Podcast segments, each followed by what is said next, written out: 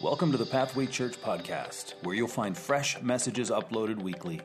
Pathway Church is a Bible based church located in Peterborough, Ontario, and we're on a mission to reach people far from God and see them become devoted followers of Jesus.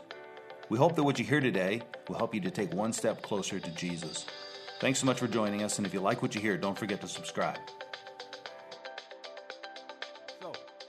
You haven't been with us, um, or if you're a guest with us today, you won't know this, but over the past couple of months, we've been walking through a letter in the New Testament called Galatians.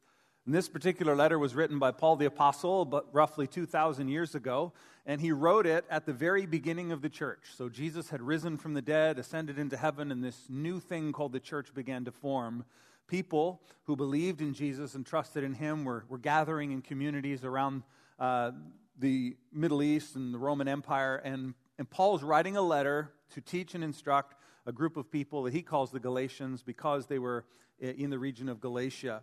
Uh, the theme of this book and the theme of our message today is freedom. Now, freedom is a good word. Uh, all of us like the idea of freedom. All of us like the word freedom. And, you know, when we think of that word, probably in your mind, something comes to mind.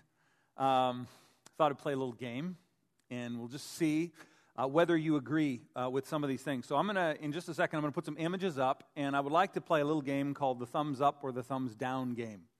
And this is where you get to respond to what you see on the screen. And as you think of freedom, as I show you something, you're either going to say, yes, that, I think that's freedom, or no. And this is not intended to be a hyper spiritual activity, okay? So we can just clear the air, uh, just yes or no. Everybody put a thumbs up. Let me just make sure your thumbs are working. That's yes, no. Okay, we got it. So here's the first one Lotto 649. Just imagine. All right, come on, let's see. We got a bunch of thumbs up, few thumbs down. I know we got Christians in the crowd like you shouldn't play the lottery. But think about it. Think about it. Let's let's just consider. Many of us are restricted financially. We can't go on vacation, or you can't buy a car, or you can't maybe even buy food to feed your family because of money. So, having money means a certain amount of financial freedom, which I think we'd all agree is a good thing, assuming we got it in, the, in a good way. Um, maybe you disagree with that as the means of providing for your future, but regardless, okay, so there he is. Okay, here's another one. Um, your spouse is gone for the night, and you get the entire bed to yourself. Freedom? Thumbs up? Thumbs up? Okay. Mostly thumbs up. A few of you, you just love your, your husband or wife, and you're like, no, please don't leave. Thumbs down. Okay, I got one for the, uh, for the younger folks in the crowd, okay? And I, I need everyone to participate, but this is geared for the young people. Your, your parents are gone for the weekend, and there are no rules. Thumbs up or thumbs down? Okay. All the young people are like, yes, two thumbs up, and all the parents are going, no. Um, so before I show you this last one, though, I need you to, I need you to be, I want your gut reaction, not the religious answer. I want the gut reaction to this next one, okay? When you think of church, Christianity, or the Bible, do you think freedom? Yes or no? Let's see. Okay, we got a bunch of people with thumbs up. I got a few with thumbs down. Okay, that's good. You can put your thumbs away. Thanks. Let's keep this safe. For me, I'll be honest with you, for me as a teenager, I grew up in a Christian home. Some of you grew up in a Christian home, some of you did not. For me, growing up in a Christian home, I always felt like um, there were more rules and restrictions. There were more things I couldn't do than things I could do. And maybe that's right, maybe that's wrong, but that's how I perceived it as a kid. There were all the things that thou shalt nots. There were the people I wasn't supposed to associate with. There were things I wasn't supposed to smoke, and things I wasn't supposed to drink or eat, and there were things I wasn't supposed to wear, and places I wasn't supposed to go. And so it felt like being a Christian meant I couldn't do a lot of things that other people did, and it felt not like freedom, it felt like bondage. I don't know if any of you thought that way, but I remember thinking as a teenager, as I wrestled with my own faith, like you saw those young people in the video, I remember thinking to myself, I'm young, and and soon I'm going to be free from my parents and I can do whatever I want to do. And, and I remember thinking to myself, like, when I'm old, like 30 with a couple kids, you know, married, you know, basically when all my options are gone and there's no chance at having any more fun. I mean, we're, we're hearing through the lens of a 16 year old boy now, okay?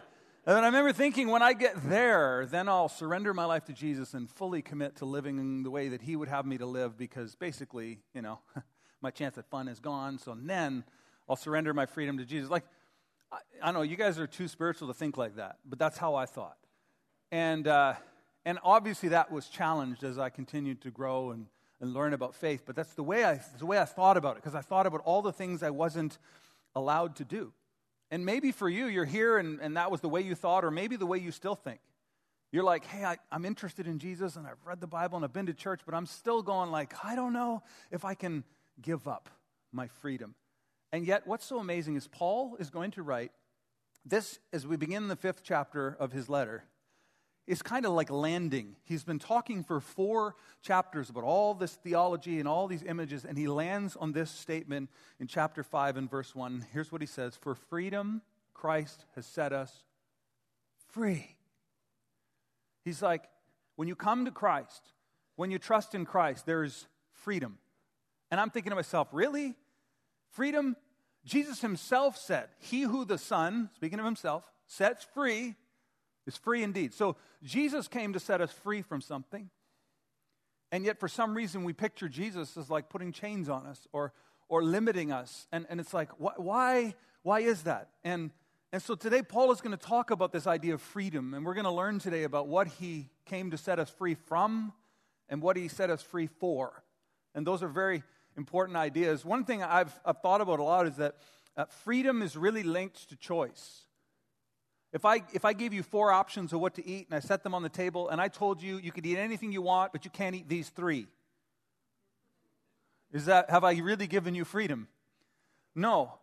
And, and Paul's made this argument in the previous chapters that when God gave the law of Moses to the nation of Israel, he said, Don't, don't, don't, don't, don't, don't, don't. And then he said, Do, do, do, do, do. Sacrifice, sacrifice, festivals, this. Do it and live. Don't do it, die. You know, basically, no choice. It was like, You have to do it. Paul likens it to like a child living in his parents' home. When you're in your parents' home, you are not completely free. Let's just be honest. Because your parents have rules and restrictions. I know we do. Our kids, uh, they, are, they have some limited freedom, but there are rules and regulations in our home. There's certain things that, that don't happen. And, and so we have those rules. But one day, when our kids become adults and they move out, guess what? They become totally free. How many of you remember the moment when that happened for you? when you moved out of your parents' home, and for the first time in your life, you could do whatever you wanted. Nobody remembers that? I remember. I was turning, I was 18, turning 19, and I moved away to go to Bible college. And uh, my, my cousin Kirsten, who I grew up with, she was going to the same college starting the same year, so we rented an apartment together. So I had a room, and she had a room. And uh, we had this apartment, and I remember I had my own room, and I shut the door, and I just threw my clothes on the floor. Just because I could.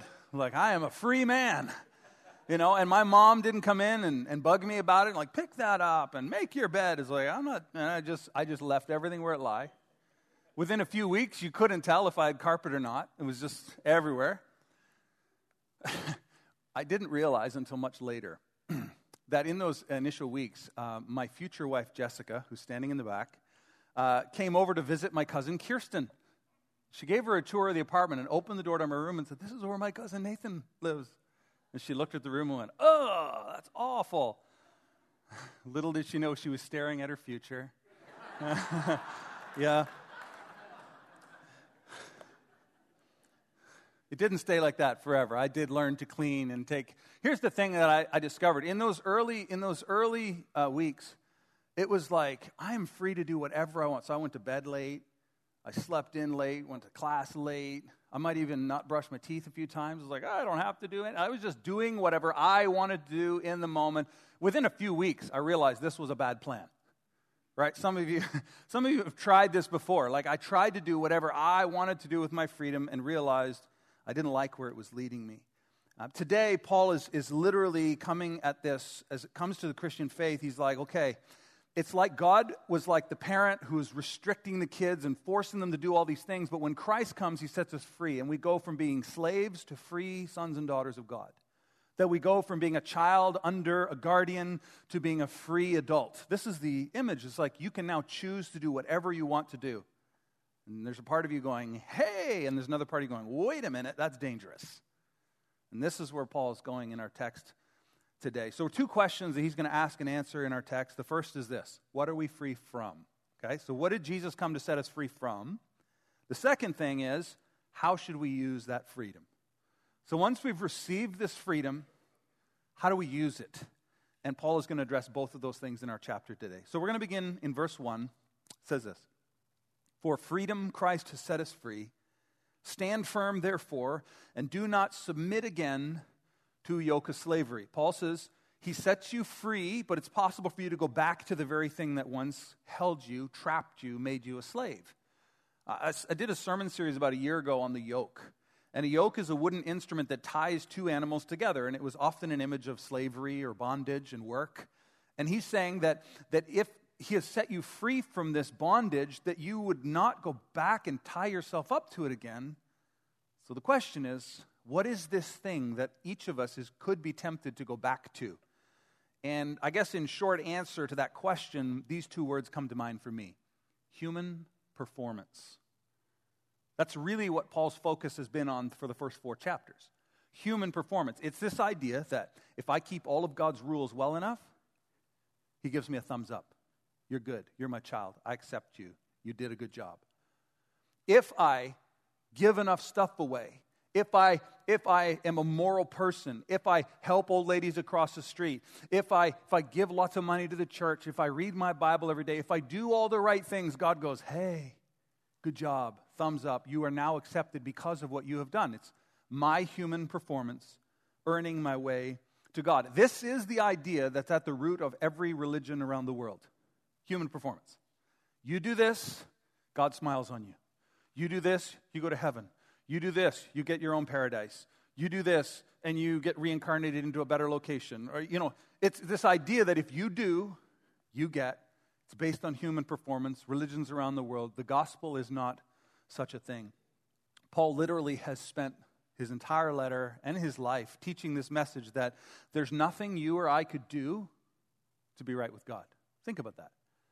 There's not anything that we could do that would cause God to go, You're my child now because of what you've done, and accepts us into his family. I had a conversation with my son uh, a while ago. I shared it uh, about four weeks ago.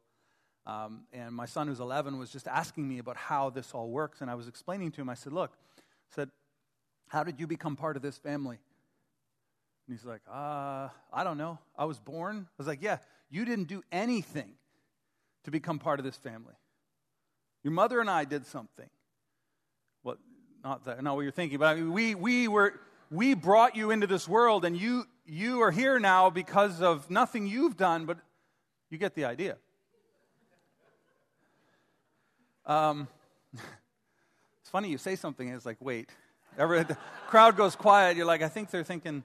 Um, but it's this idea like, you, there's, there's nothing that you did to earn your way into this family. And he's like, Yeah, like, that's the way it works. Christ has done it for us. He's kept the law. He has offered up the perfect sacrifice. He has fulfilled the ceremonial law. He's fulfilled all the festivals. He's fulfilled all the requirements of God on your behalf. And it's like, wow, that's amazing.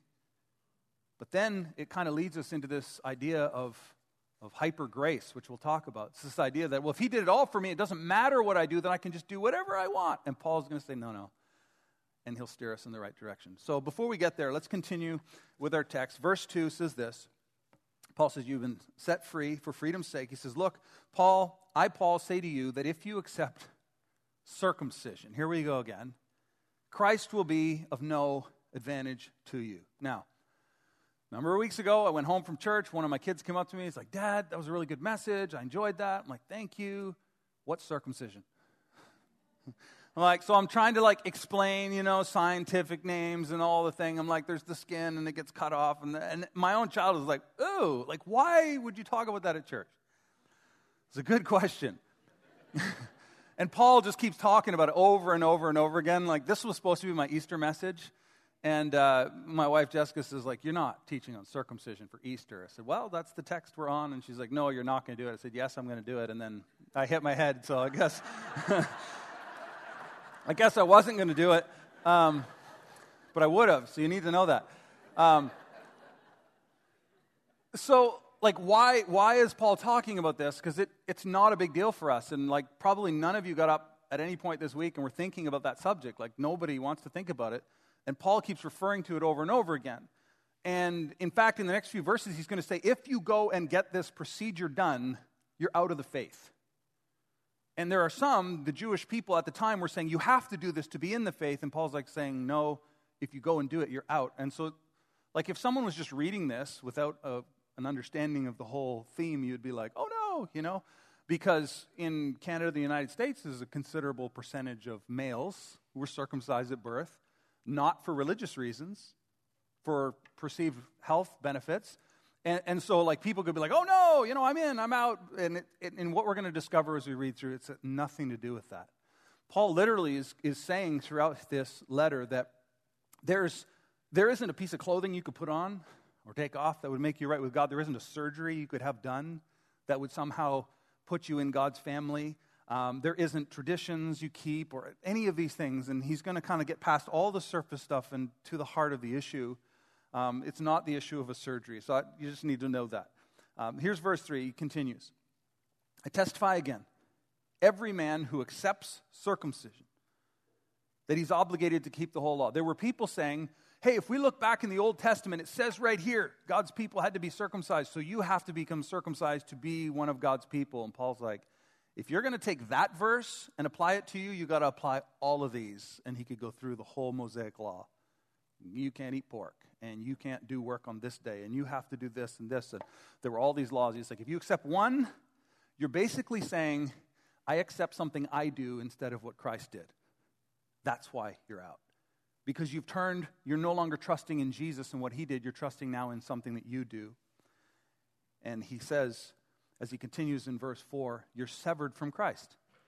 Because you're not trusting in Christ, you're trusting in you. You who would be justified by the law.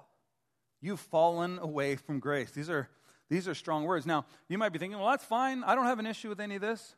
Here's how I think it plays out for us in our modern context. For some people in this room, it's easy for us to think that God accepts us because we attend church regularly.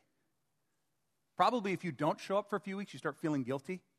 And you run into the pastor at the mall. People always apologize. Oh, I'll be back soon. I've just been away. And they start getting, I'm like, hey, it's just really nice to see you. You know, you get my thumbs up. I don't know. You deal with God, but, um, but it's church attendance. It's like whether you give or not, or whether you volunteer. There's all these things that if we're not careful, we should do them all. So hear me, I'm a pastor. I'm like, do these things. They're good things.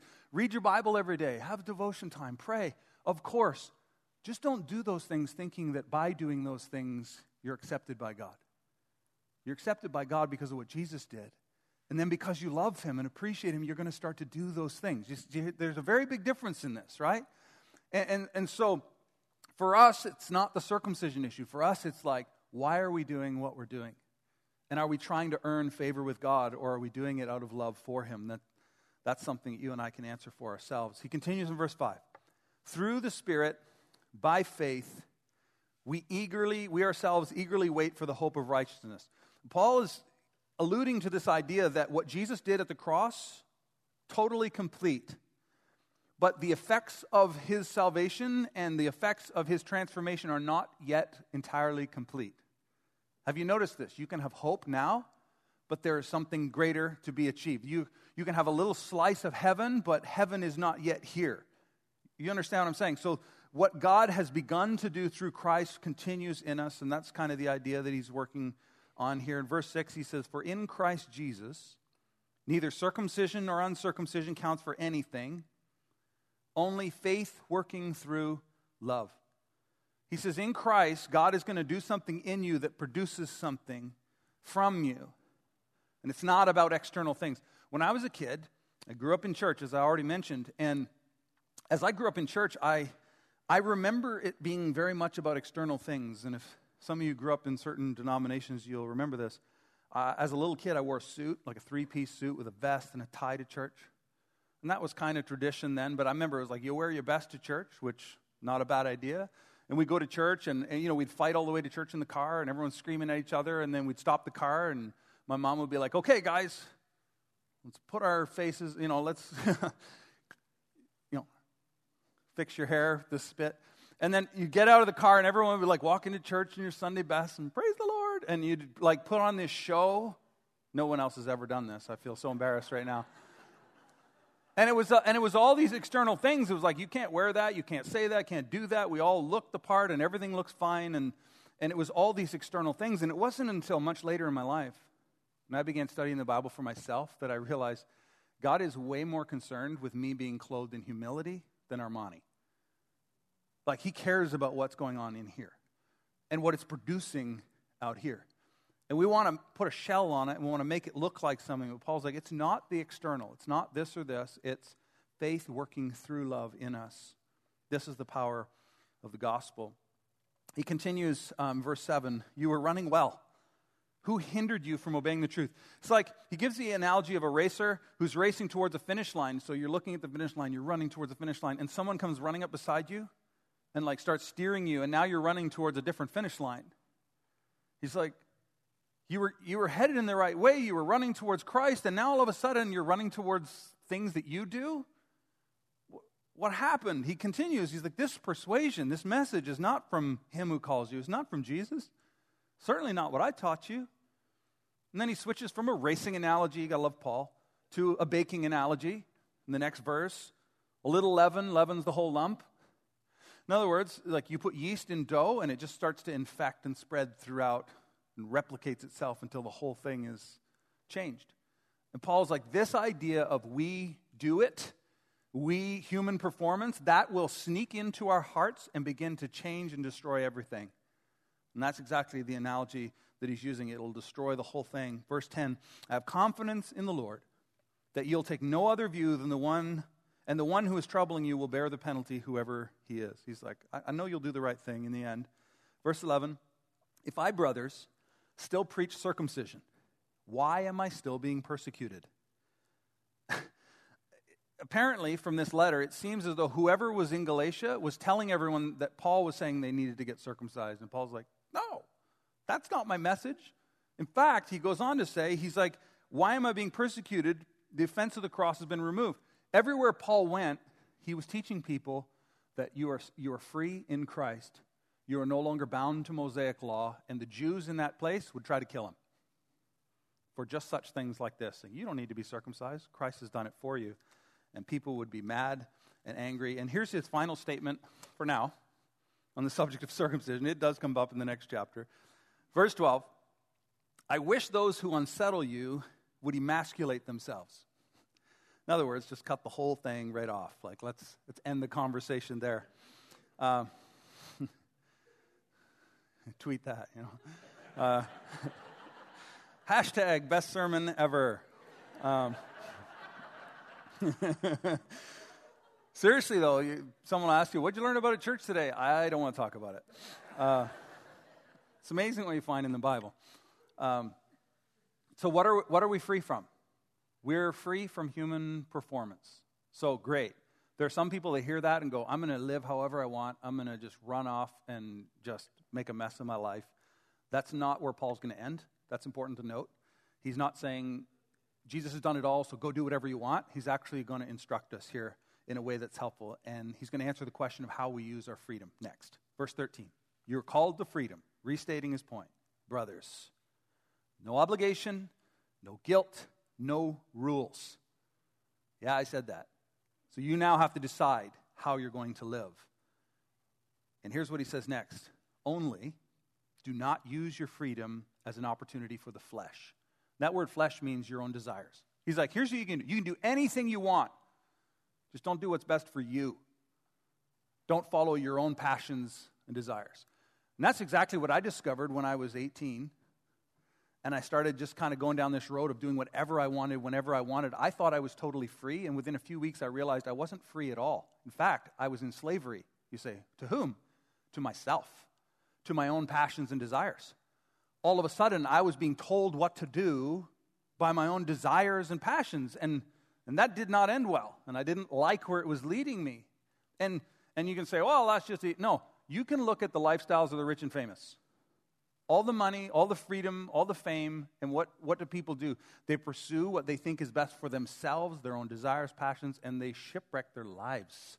So Paul's not, not encouraging us to do that. He says, How should we use your freedom? Don't use it as an opportunity for the flesh. He says, I want you to use your freedom for something else.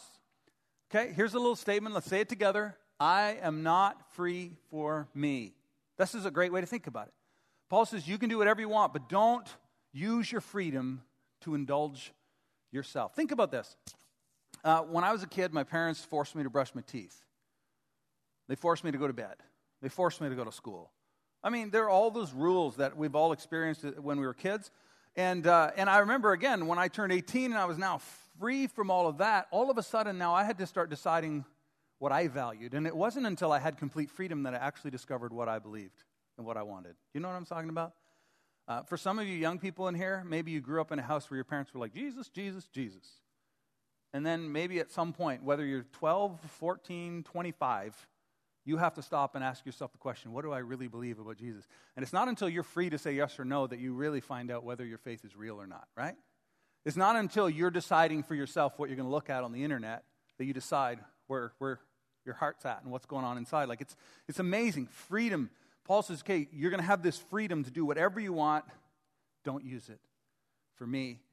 In other words, he continues by saying this don't use it as an opportunity for the flesh, but through love serve one another. This is powerful. Paul says you can do whatever you want, but don't use your freedom for yourself. Use your freedom to love and serve others. That's fascinating. And I think what people, um, even people who are not of faith, what they've discovered is that doing everything for yourself leads to an empty place, and serving and loving others is, is something that God has designed us to do. He's wired us for it. And Paul says, don't use your freedom for yourself, but use it to love and to serve one another. He continues quoting Jesus, for the whole law is fulfilled in one word. In other words, all the things that God was trying to keep us from and get us to do in the Old Testament is it gets all fulfilled in this idea you shall love your neighbor as yourself. So, we're given this freedom. Paul says, here's how I want you to use it love and serve the people around you. That's what God would have you do with the freedom that He's given you. Let me ask you a question Did Jesus have to die for you? Did He have to die for me? Or did He choose to? Well, in Jesus' own words, he says this in John 10, verse 18. He's speaking to his disciples before he goes to the cross. He says, No one takes it from me, speaking of his own life, but I lay it down of my own accord. Jesus says, I am going to love and serve you by giving my life for you. And he sets us free to do whatever we want, but he invites us to follow him in loving and serving and giving our lives for others.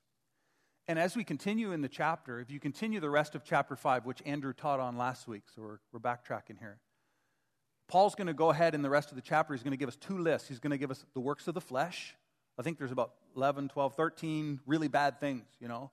Uh, and then he's going to give the fruit of the Spirit, and he's going to outline these two, these two different sets of behaviors. And it's easy for us to think in our minds, okay, so if I have good behaviors, I'm a good person, and if I have one of these bad behaviors, then I'm out, and God, you know, I'm. And so we kind of put ourselves in these camps. But what Paul is trying to say is, if we're submitted to Christ and His Spirit's in us, it's going to lead us to behave in this way and if we're, if we're living for ourselves, it's going to lead us into these behaviors. And when we see these behaviors, it can let us know what's going on, at least to some degree, inside of our heart. So the choice is yours how you will use the freedom that you've been given. And love does require freedom, doesn't it?